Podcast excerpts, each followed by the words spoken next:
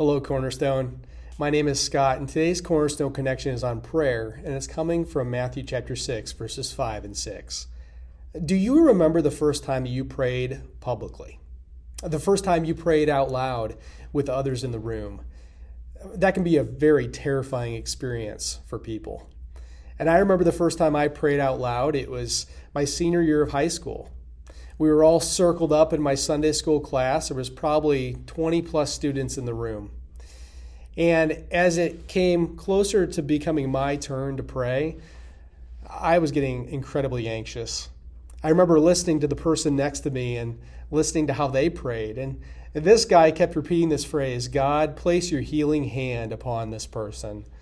And so I said, I don't know what to pray. I don't know what words to say. So I'm going to pray the same thing. God, place your healing hand on this person. You see, the reality is I was more aware of the people in that room than I was aware of the presence of God. When we pray, we are supposed to have this conscious awareness that God is here and God hears me and loves to answer the prayers of his people.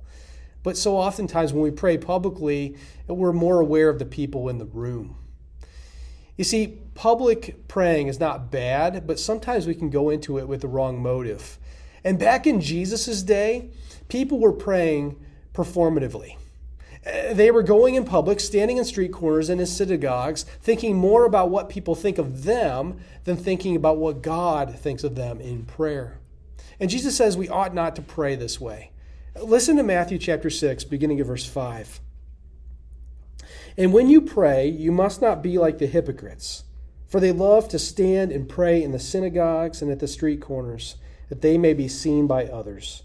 Truly I say to you, they have received their reward.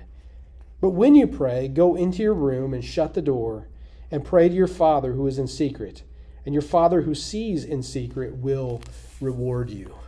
Yes, there is a wrong way to pray. When we come into a public setting with the motive of being seen by others, thinking more about what they think of us than what God thinks of us, when we come into that place trying to look holy and pious and offer up eloquent prayers, Jesus says, Jesus says that's a wrong way to pray.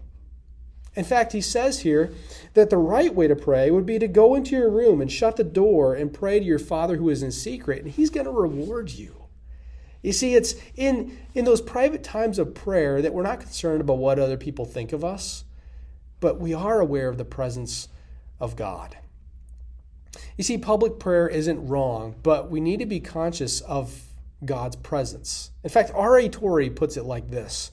He says, "We should never utter one syllable of prayer, either in public or in private, until we are definitely conscious that we have come into the presence of God and are actually praying to Him."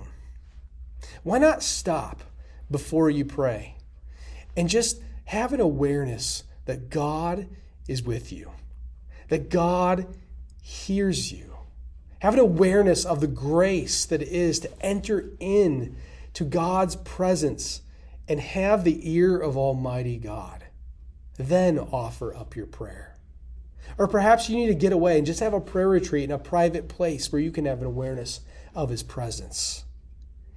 You see, the reality is we can pray like the hypocrites. We might not love standing in public praying, but nonetheless, we can oftentimes be too concerned about the people around us rather than concerned about the God who hears us.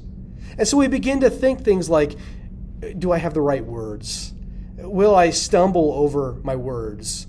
Uh, will I look like an idiot when I pray out loud? Those thoughts don't come to us when we're in private, but they do come to us when we're in public. And so next time you pray, whether in private or in public, stop and acknowledge who God is. Remember that He is present with you and that He knows your heart, sees your need, hears your prayer, and loves you deeply and wants to answer your prayer. Humbly and honestly bring Him your heart, and don't be concerned about what other people think of your prayer.